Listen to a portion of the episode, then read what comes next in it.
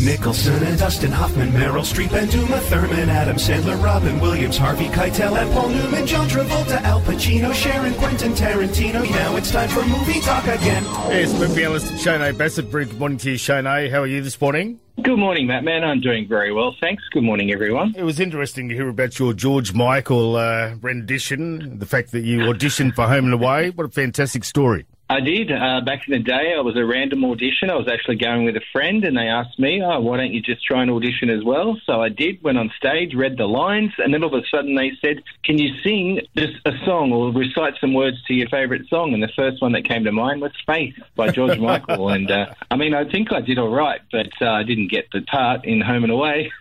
there we go. There we go. Well, yeah, I was asked to uh, audition for the Henderson kids back in the day. Anyway, that's another oh, story. did you? That's another story. I've got to mention Force of Nature, The Dry 2, which is in cinemas at the moment. Yeah, it had some advanced screenings a couple of weeks ago for the Australia Day long weekend, but it's finally in cinemas properly. Uh, I just want to remind people it's a great Australian film. Eric Bana, he returns with an all star Australian cast, uh, and it's a mystery about uh, five women who go hiking in the Victorian mountains, and only uh, four return, but no one's speaking about what happened to the missing person.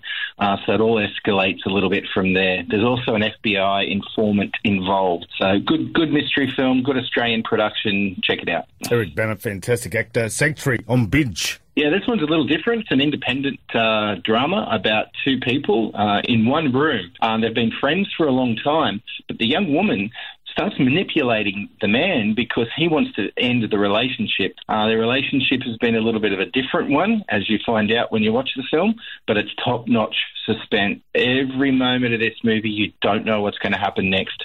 And the actress in it is Margaret Qualley, who is the daughter of Andie MacDowell. All right, Jules on Stan with the great Ben Kingsley. Yeah, he just turned 80. Well, um, in December, he turned 80. Uh, the great man, he won an Oscar for playing Gandhi.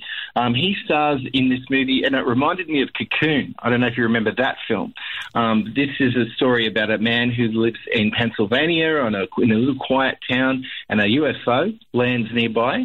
An alien pops out and becomes friends with him. Calls he calls the alien Jules, a little bit like a little ET, uh, and it changes his whole life and, and all the senior citizens around him. Um, it's a really, really fun story, different, but I recommend it. It's on binge called Jules. Love is in the air everywhere I look around. Valentine's Day is coming up February 14. Do you have any movie suggestions for us, Shado? I could get. oh, look, I'm quite partial to a rom com and a chick flick, as you know, Matt. Man, this year I'd love to recommend to people Four Weddings and a Funeral. Great film that one with Andie MacDowell. We just spoke about her daughter uh, and Hugh Grant, and finally Sweet November, movie not a lot of people know about with Charlize Theron and Keanu Reeves.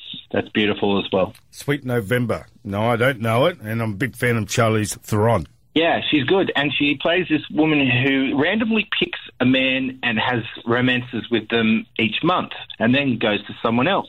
But she has a reason for it. And it's kind of a happy, sad reason. But she connects with Keanu Reeves' character and he doesn't want to leave.